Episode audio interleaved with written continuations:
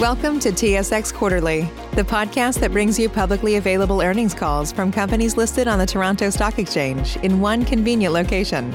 Gone are the days of looking through confusing websites. You'll find the important information right here. Enjoy the call.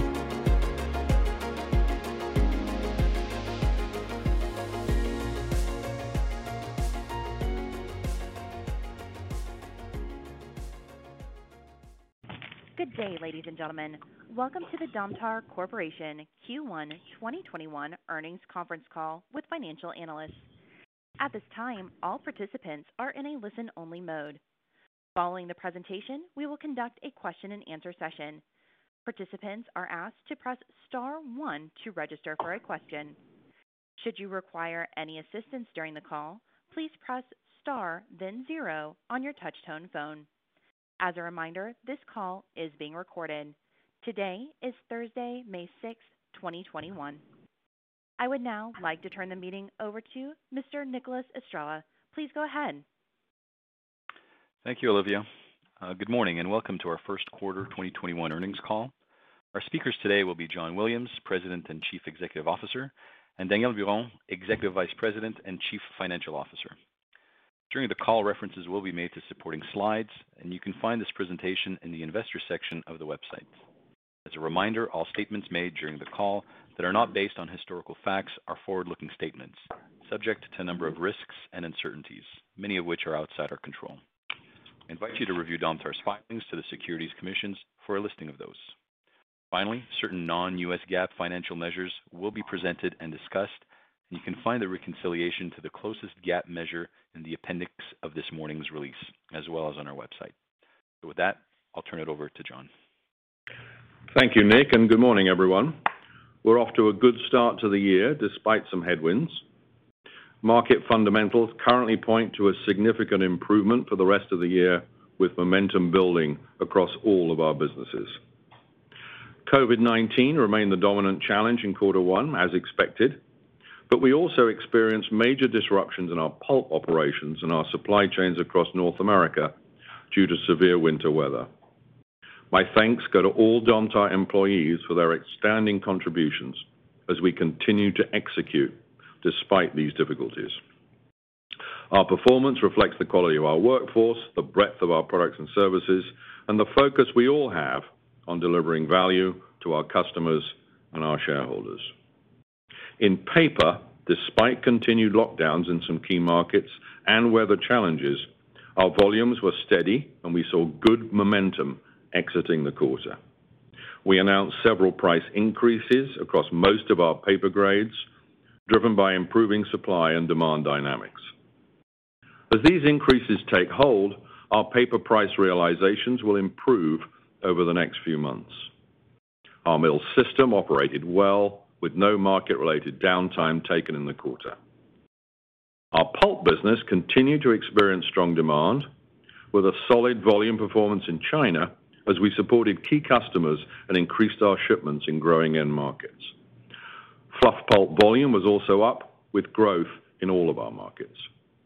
We announced several price increases in the first quarter and through May on the back of strong demand and supply constraints.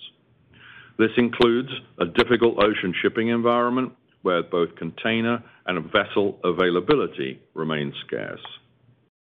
Operationally, some of our pulp mills experienced challenges. Most affected was our Ashdown mill, where severe weather resulted in the loss of 58,000 tons of production and a financial impact of $29 million.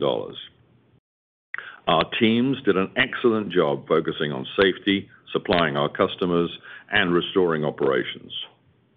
Looking ahead, both pulp volumes and prices are expected to improve significantly over the balance of the year.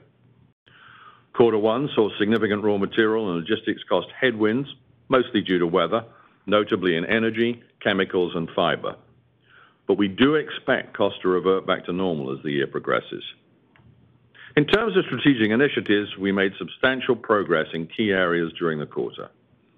First, we continue to execute on our cost savings program, and we believe we're firmly on track to complete the remainder of the program by year end. Secondly, we successfully closed the sale of the personal care business. The sale proceeds, coupled with our strong cash position, allowed us to pay down nearly $300 million of debt. In addition, we resumed our stock buyback program and repurchased 5.1 million shares in the first quarter. Our balance sheet and enhanced liquidity position us for resiliency and growth and are an important pillar in providing the financial flexibility to execute our strategy going forward. By implementing these strategic actions, we're doing exactly what we said we'd do, make Domtar more resilient so the company can be successful through all market cycles. And we'll continue to drive for consistent improvements. With that, let me turn the call over to Daniel for the financial review before making further comments on our first quarter and outlook. Thank you, John, and good morning, everyone. Looking now at the Q1 financial highlights beginning on slide 5. We've reported this morning a net loss of 54 cents per share for the first quarter compared to a net loss of $1.07 per share for the fourth quarter of 2020. The first quarter results include an after-tax loss of 41 cents per share from discontinued operation related to the sale of the personal care business compared to a loss of 78 cents per share for the fourth quarter of 2020. Our earnings from continuing operation before items were 9 cents per share in the first quarter compared to earnings of 34 cents per share for the prior quarter. In the first quarter, we recorded $2 million of accelerated depreciation and $2 million of restructuring costs related to our ongoing cost reduction program. In the quarter, we also incur $8 million of non-capitalized costs related to the conversion of our Kingsport mill to containerboard. EBITDA before items amounted to $79 million, compared to $91 million in the fourth quarter. Turning to the sequential variation in earnings on slide 6. Consolidated sales were $24 million higher than the fourth quarter, largely due to improved pulp pricing. Depreciation and amortization was $1 million higher, and SG&A was $4 million higher when compared to the fourth quarter. For the first quarter of 2021, the company had no income tax recovery, due largely to differences in taxable income by geography and to an absolute low taxable income in the quarter. Our forecasted tax rate for the year is still expected to be slightly above 20%. Now turning to the cash flow statement on slide 7. Cash flows from operating activities amounted to $33 million, while capital expenditures amounted to $51 million. In the quarter, we received the proceeds from the sale of the personal care business. We also repaid $294 million of outstanding indebtedness under our term loan agreement. We initiate the redemption of the $300 million notes due in 2022, which concluded early in April and will appear on our Q2 cash flow statement. Finally, in the quarter, we repurchased $23 million of shares in the open market and initiated a $200 million accelerated share repurchase program for a total share count reduction of 5.1 million. Going forward, one of our key objectives is to maintain a strong liquidity position as well as a solid balance sheet to support our multi-mill conversion to linerboard. Turning to the quarterly waterfall on slide 8. When compared to the fourth quarter, EBITDA before item decreased by $12 million due to higher raw material for $25 million, higher freight costs for $7 million, lower productivity for $6 million, higher SG&A costs for $2 million, and higher fixed costs for $2 million. These were partially offset by higher selling prices for $21 million, lower maintenance spending for $8 million, and a favorable foreign exchange rate of $1 million. Of note, our Q1 EBITDA includes approximately $25 million of costs, net of partial insurance recovery, related to the winter storm that partially affected Ashdown for half of the quarter.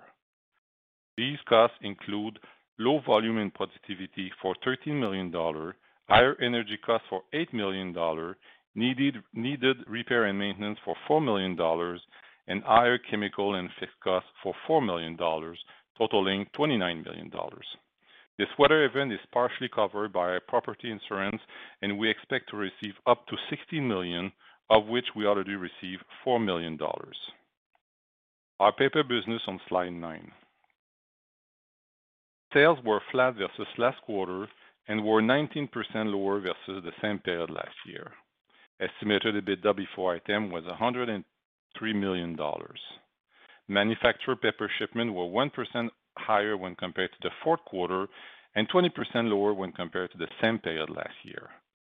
Average transaction prices for all our paper grades were $9 per ton lower than the last quarter, mostly due to customer and product mix. April average prices were approximately $15 per ton higher than the average of the first quarter, showing the first step in the implementation of announced price increases. Let's turn to our pulp business on slide 10. Sales were 9% higher versus the last quarter and 24% higher than the same period last year. Estimated EBITDA before item was a negative $15 million and was significantly impacted by the winter storm at Ashdown. Pulp shipments were flat versus the fourth quarter and 14% higher when compared to the same period last year. Average pulp prices increased $53 per metric ton versus the fourth quarter as we started to implement the multiple price increases announced since the start of the year. April average prices were approximately $100 per metric ton higher than the average of the first quarter as we continue to implement announced price increases. Let's look at page 11. Our paper inventory decreased by 13,000 tons when compared to last quarter, while pulp inventory decreased by 38,000 metric tons. Finally, you'll find on page 12 our updated maintenance schedule for the remainder of the year. So this concludes my financial review. With that, I'll turn the call back to John. John? Thank you, Daniel. Our paper business was steady, with total shipments in line with the prior quarter. We sold all of our paper capacity in March, and we expect to run full for the remainder of the year. COVID restrictions continue to impact demand in Canada and in some U.S. markets. Furthermore, some markets and channels were affected by severe winter weather that impacted supply chains and restricted some consumption. We expect demand to rebound in quarter two and throughout the year as people return to the office, with data showing that only 25% of the office workers in the 10 largest U.S. cities were back at their place of work as of mid-March. We remain optimistic with the overall outlook as operating rates and customer sentiment are strong. Market conditions are improving and our backlogs are growing. We're well positioned to support increased demand from our key customers and remain their supplier of choice. We're also ready to improve our paper mix where we have unique and value-added capabilities. Paper prices were slightly down in the quarter, due mostly to an unfavorable product mix. However, price increase implementations in process across most grades. Strong paper productivity and the benefits of our cost savings and efficiency improvements resulted in a solid cost performance. EBITDA margins were at 17%, while our cash cost per ton was 11% lower versus the same quarter last year. A strong performance despite sales volumes significantly below pre-pandemic levels. This continued the trend that we've seen in our core paper mills over the last few quarters. Paper freight was higher, impacted by increases in fuel, greater length of haul, and weather events. In pulp, our performance was largely due to the weather impacts on operations, supply chain, and raw material costs. Winter weather affected production at several sites, while wet weather impacted fiber supply at some of our southern mills. Specifically at Ashdown, the weather-related shutdown resulted in several weeks of lost production and higher costs. Some of the challenges continued into April, but operations have been steadily improving, and we are at near full capacity to start May.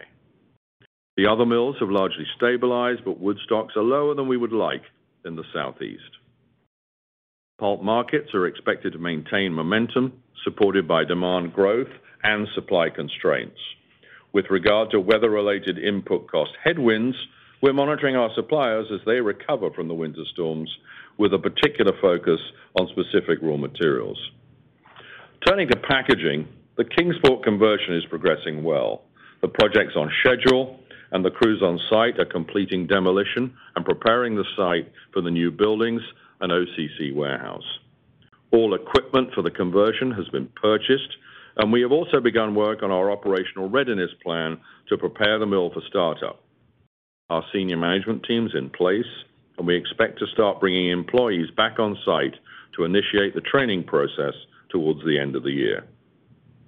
I'd like to take this opportunity to acknowledge the support of many state and local elected officials, as well as the Tennessee Department of Economic and Community Development, the Department of Transportation, and the Department of Labor and Workforce Development. Their involvement in this project demonstrates what can happen when we have community leaders willing to work with industry to achieve best outcomes for everyone involved. The customer response continues to be extremely positive. We're actively involved as a member of the Association of Independent Corrugated Converters, which has resulted in discussions with domestic customers representing about 2.7 million tons of demand. Our engineering work at our Ashdown mill for further expansion to linerboard is also progressing well, and we will be decision ready by year end. In closing, we have an excellent platform to support future success. Domtar's well positioned to drive growth and reach the next stage in our evolution as a leading North American pulp and paper company while transitioning into a major packaging player. Our core business is centered around attractive end markets where current fundamentals are very strong. And our differentiated solutions and innovation enable us to meet the changing needs of our customers as consumer preferences evolve. We see momentum continuing to build across our businesses with solid demand for softwood and fluff pulp and an improved supply-demand backdrop in paper. We expect flow-through from recently announced price increases in pulp and paper will improve margins, even as we manage through the impact of higher input costs. In addition, we expect productivity and other cost initiatives to more than offset inflation. Now let's review the outlook for the remainder of the year. Paper demand should start to accelerate through the year as vaccinations increase and people gain greater confidence to return to offices and schools. We do expect softwood and fluff pulp markets to remain balanced through the year due to steady demand growth and limited new supply. Recently announced price increases will positively impact both pulp and paper, while the second quarter will be affected by seasonally higher maintenance costs as we moved into the planned outages at some of our major facilities. Before I turn the call back to Nick, I'd like to briefly address the recent media speculation regarding Domtar. As we indicated in our press release on Tuesday morning, we did confirm that Domtar has been in discussions with Paper Excellence regarding a potential transaction. There's no guarantee these discussions will result in an agreement, and we do not intend to provide any additional updates unless or until the circumstances warrant. We will not be providing any additional details on today's call. Given this, we ask that you please limit your questions to the topic of our results and our outlook. Again, thank you for your time and support, and I'll turn the call over back to Nick for questions.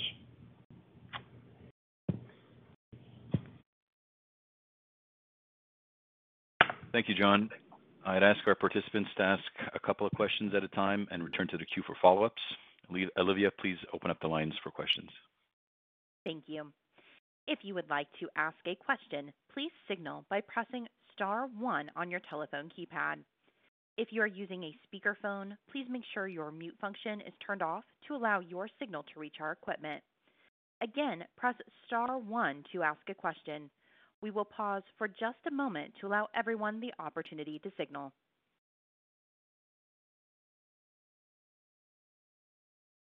BetMGM has an unreal deal for sports fans in Virginia. Turn $5 into $150 instantly when you place your first wager at BetMGM. Simply download the BetMGM app and sign up using code CHAMPION150. Then, place a $5 wager on any sport. You'll receive $150 in bonus bets, regardless of your wager's outcome. And if you think the fun stops there, the King of Sportsbooks has plenty of surprises in store. Check out daily promotions, same game parlays, live bets, and so much more. Download the app in Virginia today and get $150 in bonus bets instantly from your first wager, only at BetMGM. BetMGM and GameSense remind you to play responsibly. See BetMGM.com for terms. 21 plus only. Virginia only. New customer offer. Subject to eligibility requirements. Rewards are non-withdrawable bonus bets that expire in 7 days. Please gamble responsibly. Gambling problem? Call 1-800-GAMBLER. Promotional offer not available in Washington, D.C. Our first question is coming from Anthony Pinatari with Citi. Please go ahead. Good morning. Anthony, good morning. Good morning. John, just a couple questions on pricing. For uncoated free sheet, the $60 a ton price increase that has been recognized by Pulp and Paper Week, when should we expect that to fully flow through for you? And then can you remind us the price increases that you have outstanding for May for pulp, for NBSK, SBSK, and fluff? So I would say we'd be at the kind of new run rate on that pricing by end of quarter 2, Anthony. Maybe some of it will leak, but certainly by end of quarter 2. And, you know, it's $100 a ton, really, pretty much on everything for May. Okay, that's helpful. And then you mentioned maybe some lingering impact at Ashdown from the storm in April. Is it possible to quantify that or put a finer point on that? Well, we've been operating around sort of 80-85% of output, so that will still have a bit of an impact. But of course, you know, in quarter 2, we'd expect about our insurance back. So I think that would easily offset kind of what we're experiencing now. And, you know, we're ramping up daily. So our expectation is it would be neutral or slightly positive between those two impacts. Okay. That help? Yeah, no, that's very helpful. I'll turn it over. Okay. Thanks. Thank you. Our next question is coming from Mark Connelly with Stevens. Please go ahead. Thanks. John, you describe the pulp demand as steady, but there's a perception in the market that there's been quite a bit of volatility, especially in Asia. Is that because of shipping and logistics stuff? And are you saying that underlying demand is stable? And if so, are you seeing customers try to stockpile with any success to get ahead of these hikes? Yeah, so we're not seeing them have any success with stockpiling, I think driven by freight. Mark, so if you look at our experience, probably 20 to 30,000 tons kind of moves across every month because we're struggling to get ocean freight. Let's assume that's happening for everybody. And as you know, Asian customers, particularly Chinese customers, are used to having a lot of inventory in terms of pulp. That inventory's definitely declined because, you know, end-use demand for their products is still reasonably strong. So there is very much developing a sense that, you know, we need to order pulp because our end-use demand's reasonable and the sort of service levels we're used to are less reliable than they were because of ocean freight. So I think that's all that put together says the customer is experiencing a sense of urgency around making certain that he's kind of got pulp on the way. So it's, you know, the numbers may be the numbers, but I think psychologically that customer's definitely feeling that, you know, they need to order that pulp. And that gives you a bit of color. Sure. No, that's helpful. And okay. You mentioned last quarter that you didn't see the normal seasonal declines in white paper mix, but this quarter you have. As we look forward to some sort of normalization, what kind of visibility do you really have into what that mix is going to be going forward? Well, I think... and the answer is it's a judgment call based on a bit of data.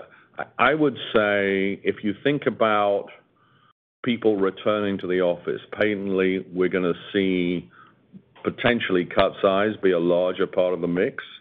Now, we know we can make that very efficiently, so that could move the mix around a little bit, and we wouldn't therefore have to do some of the fill tons where the margins are, you know, reasonably unattractive. We had to do we did some fill tons. We had some commitments we had to keep in quarter 1.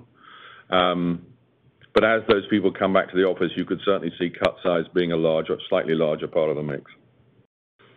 However, sorry, Mark, please. No, please, far away. I was just going to ask whether there's a part of the business that you just don't expect to come back. I mean, not in terms of tonnage, but you know, just sort of a part of your mix that just goes away. That's not what we've experienced so far. What we're seeing is, and I guess I'd use March and April as the examples, that actually the mix moves around a little, but not wildly dramatically, right? That, you know, that was a few dollars per ton. But what we're really seeing is strong demand in packaging. I think the overall environment for packaging papers is strong just because, you know, there's a view out there that we have to do something to substitute plastic. So we've got a lot of R&D work and some very interesting products over time, I think, that will help us build that business. The cut-size business has been remarkably resilient considering, you know, those numbers I gave you, that sort of 25% of people are back in their office in the 10 largest cities. So, you know, as I think financial institutions go back to work in June, July, and August, we're going to see cut-size move. I haven't seen anything stop. Obviously, I've seen demand decline. You know, point of sale has held up pretty well.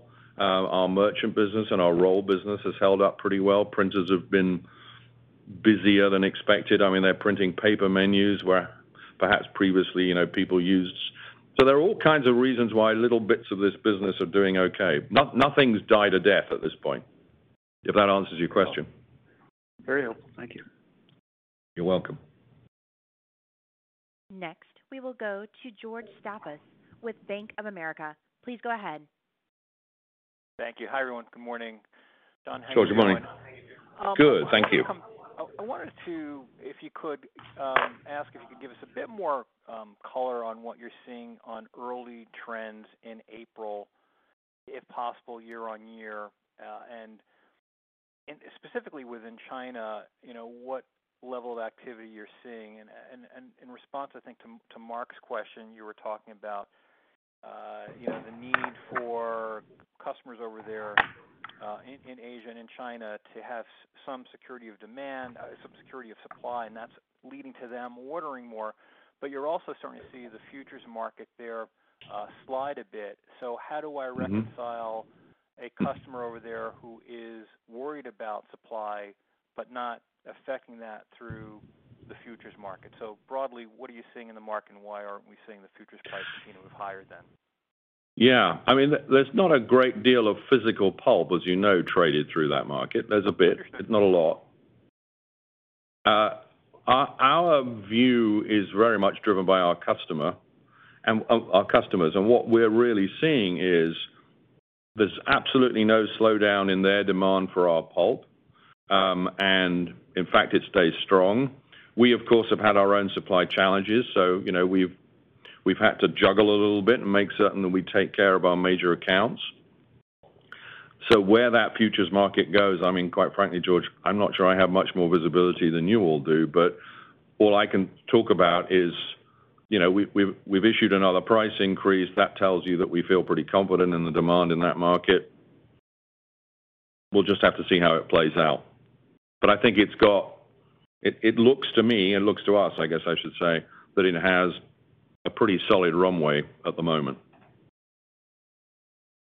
Understood. Appreciate the thoughts there, John. My follow-up question would be on paper. Strategically, we've obviously seen your two larger competitors in North America, depending on how you want to define it, shrinking in terms of what their expected activity will be within the uncoated free sheet market, either in terms of ownership or production. And so I guess the simple way to look at that would be, hey, that's a good thing for Domtar since, you know, you remain the largest player in the market. But is that an oversimplification? And, you know, what would you see as the challenges in the market as a leading player, given what we're seeing out of the other participants, if you could share some color there. And just as a point of clarification to Anthony's question, so given that we're neutral, positive on Ashdown in 2Q, does that suggest we just see a flip of the $25 million in 2Q from 1Q? Thank you. All righty. So what does it mean for us in the paper business? Well, I think it does absolutely mean for us we are the credible supplier in the space. We have the grade range. We have a fantastic service record. We have a great relationship with our key customers, many of whom rely on this paper, you know, as a key part of their product mix, particularly obviously the office supply folks. So I think that's all good news for us, quite frankly. And, you know, I would remind you, of course, we took out nearly 25% of our capacity. So, you know, this market now looks pretty tight, quite frankly, and we think that gives us opportunities going forward. So yes, I think, you know, to use your phrase, the simple answer is it's good news for us.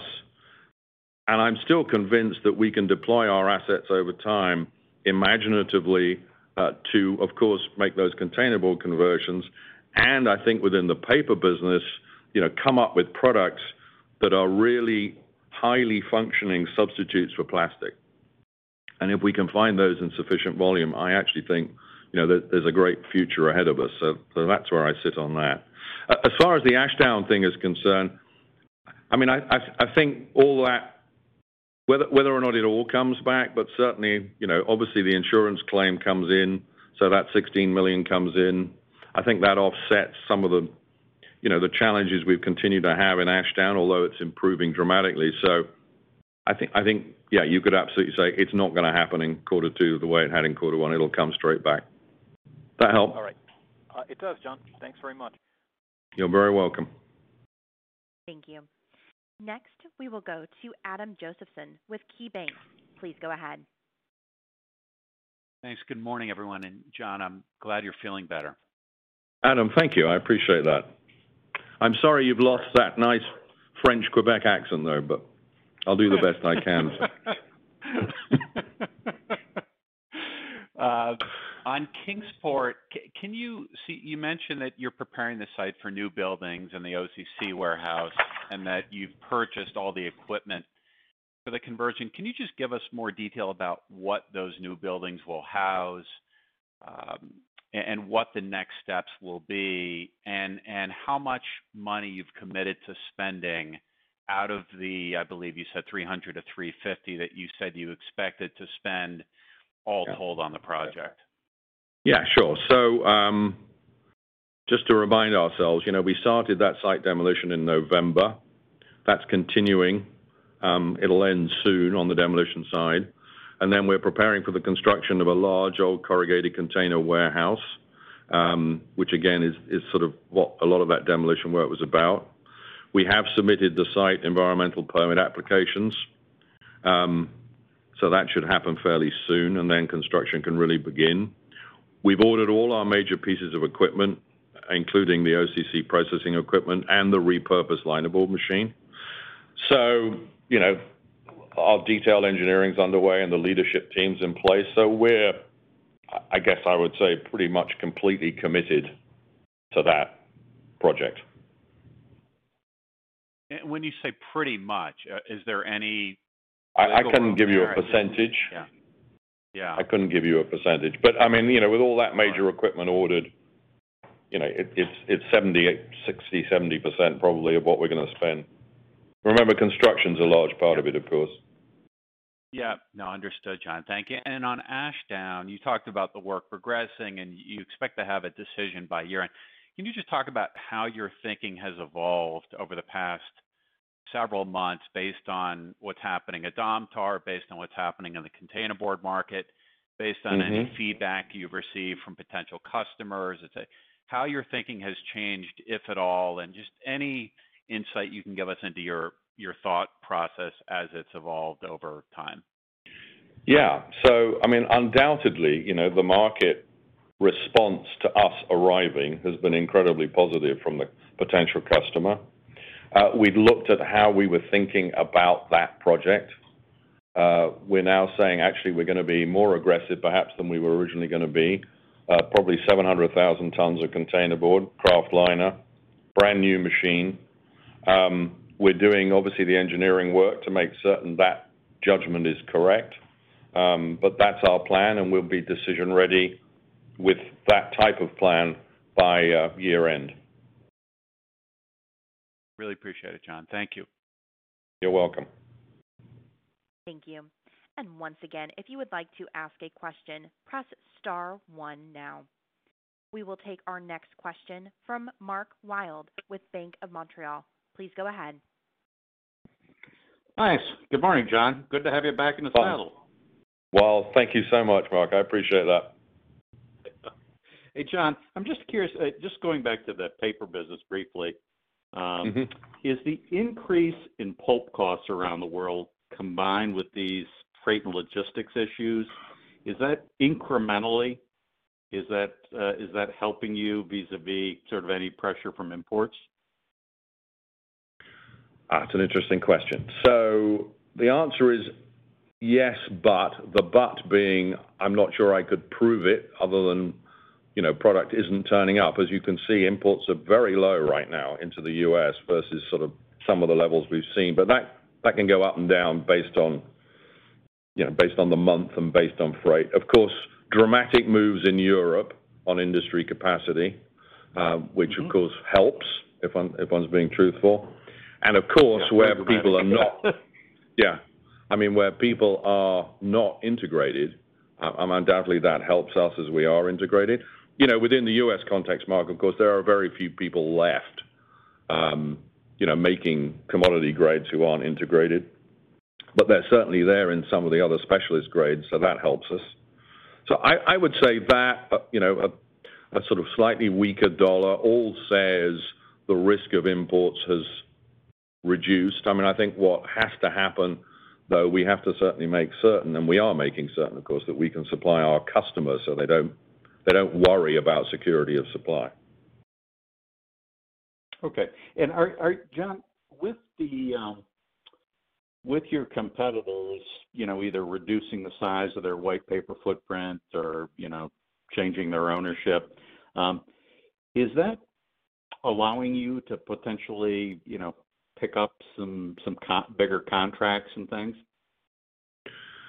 Well, undoubtedly there are customers now saying to us, you guys look like the people who really mean it in terms of being in the white paper business. And, you know, we'd be happier to make longer term commitments to you. Again, you know, we can sell 2.1 million tons of paper. Yes, we get a bit of productivity creep every year, but so we'd make those choices really, Mark, around mix more than we make them on pure volume, if that makes sense. Yeah, so if we see a mix opportunity, in those conversations, we'd obviously take it. Okay. The last one for me, John, I'm just curious, you know, with both Kingsport and Ashdown, as much as you can talk about this on a public conference call, it seems like you're probably in a little bit of a difficult waltz here because you've got potential customers who are in a really tight supply market right now, and so they have to be a little bit careful in how they manage their relationships with existing suppliers, even while they're talking with you. So, you know, just as best you can, you know, help us understand how that's kind of playing out right now. Is you talk with people about, you know, establishing relationships in 18 months or 21 months when Kingsport starts up? That's a great question, Mark. So I don't really have an expectation that we'll have, you know, massive chunks of committed business before we start up. I think what is developing is we're going to have a lot of extremely interested independent companies who are really want somebody in this mix who's out to support them. And, you know, we'll have trial after trial, I'm sure, with them as we actually produce. And I've always felt that was going to be the case, actually, for the point you raised, that, of course, you know, if you commit to us at this point, maybe publicly, patently, you run the risk of perhaps not being first on the list for supply from the current supply base. Exactly. Right. So let's leave it there, shall we? So I think, to my mind, what we're seeing is a very positive response. Those, I think, will turn into, you know, great relationships over time. But I think there will be, and, you know, we've allowed ourselves a couple of years in the ramp up as our product mix moves, you know, kind of towards those domestic customers, because it's going to take some time. So we planned for that. I never had any expectation. When we had talked to people, perhaps, who, you know, wanted to commit to us up front, what I found was the sort of chunk of the economics they wanted versus the risk mitigation on our part versus our judgment of the marketplace, the math didn't work. Yeah, well, that's proven to be correct, I think, as the market's tightened up here. Yeah. All right, I'll turn it over. Good luck. Mark, thank you. Our next question is coming from Paul Quinn with RBC Capital Markets. Please go ahead. Yeah, thanks very much. Morning, John. Good to find you alive and kicking. Alive, if not kicking, Paul, but thank you. Okay. I just had two questions, one on the pulp side. You know, even when I back in the $29 million hit for Ashdown in the quarter, you know, your pulp margins are still lagging European peers as well as domestic producers. Just wondering if you figure that your margins will pick up back to you know, historically where they've sat, or if there's something fundamental that you're going to have lower margins going forward. That's a great question. So we had our other challenges. So as you know, although Espanola has been a challenge for us, and we're making, you know, we got a plan to improve it, but it's not as reliable as we like. Dryden is reliable, but at slightly lower volumes than our objectives are.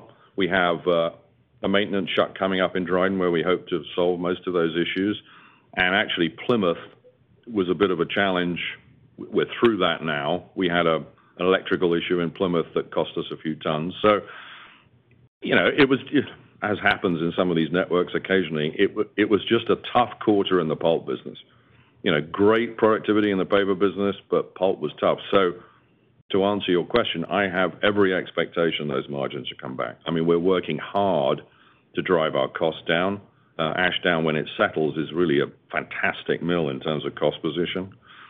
So's Plymouth, and you know, Espanola. We've got a kind of 2-year program, I would say, there to make that more productive.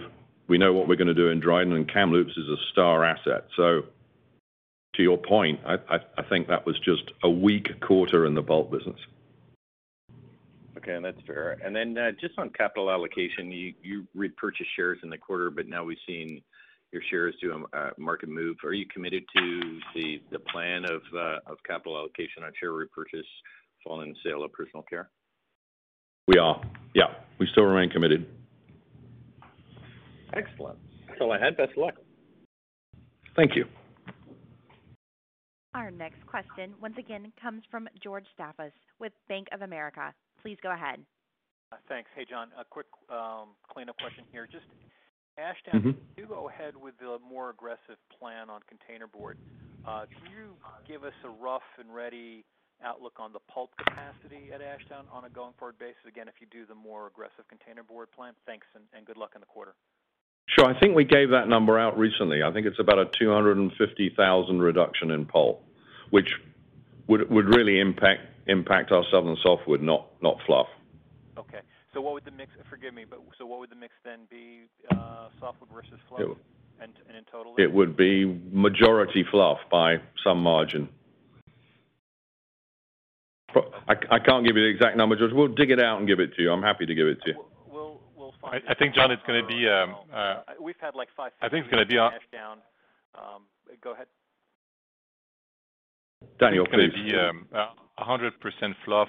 Obviously, you have the ability to swing depending on market condition, but we'll dry on the fluff machine all the pulp that will be left in Ashdown. Understood, Daniel. Okay. Thank you, guys. Thanks. Thank you. And next, we will go to Adam Josephson with KeyBank. Please go ahead. Thanks a lot, John and Danielle, for taking my follow-ups. Just two on pulp. Danielle, one for you. So your sequential price per ton in pulp was up, I think, 53, and I think you mentioned the exit rate is up another 100 in 2Q. Can you just help me with how much that total of 150 compares to all the price increases you've announced from November onward, just to give us a sense for what that 150 captures and what it doesn't. I mean, that's a tough question because there was so many different price increases announced. So we're still of the view that we're going to get it all. It's normally happening rather quickly in Asia. You have the discount rate in North America that is bigger than in Asia, and you have also kind of a more contracted ton in North America where there's a lag of 1, 2, and in very few cases 3 months on the up and the down. But we're still expecting to get all that in the current market environment. Got it, Danielle. Thank you. And John, just with the benefit of hindsight, it seemed like the pulp market really turned on a dime at the beginning of November, and that's when obviously softwood futures prices in China started to take off. And I've read all kinds of explanations as to why, production disruptions and ocean freight problems and currency and demand, and it just seems like a laundry list of possible explanations for what happened beginning in November. But do you have a good sense for what turned so suddenly in November that has persisted through now? And it was why the market was so weak up until November, and suddenly everything changed? Or seemingly so. I'm not. Yes, quite. Gosh, I guess my speculation is as good as anybody else's speculation. Obviously, from a supplier standpoint, that was one of the longest, worst runs in pulp for many a moon. So it was kind of, I think, obvious to the supplier base that, they could take maintenance shuts, they could do just about anything because they weren't going to need those tons. So I think there was definitely a feeling around, certainly from us anyway, that, we've had enough of this, something has to change. I mean, markets obviously, do they move on data or do they move on sentiment? Maybe they move on sentiment. I think there came a point where the customer was thinking, I'm not feeling comfortable around the supply chain of pulp. I'm not feeling comfortable around my ability to buy anything I want. And I think that sentiment fed into the futures market, and then it kind of fed into, dare I say, the market, and it carries on to this day. And it's not as if these pulp prices are sort of, unbelievable versus history. They're at the higher end of cycle prices, but they're certainly not off the chart. So, to my mind, I think that's what drove this. Perfect. Thanks a lot, John. All right, Adam. Thank you. Thank you. That concludes today's question and answer session. Mr. Estrella, at this time, I will turn the conference back to you for any final remarks. Thank you, Olivia. We will release our second quarter 2021 results on Thursday, August the 5th, 2021. Thank you for listening, and have a great day. This concludes today's conference call. Thank you for your participation. You may now disconnect.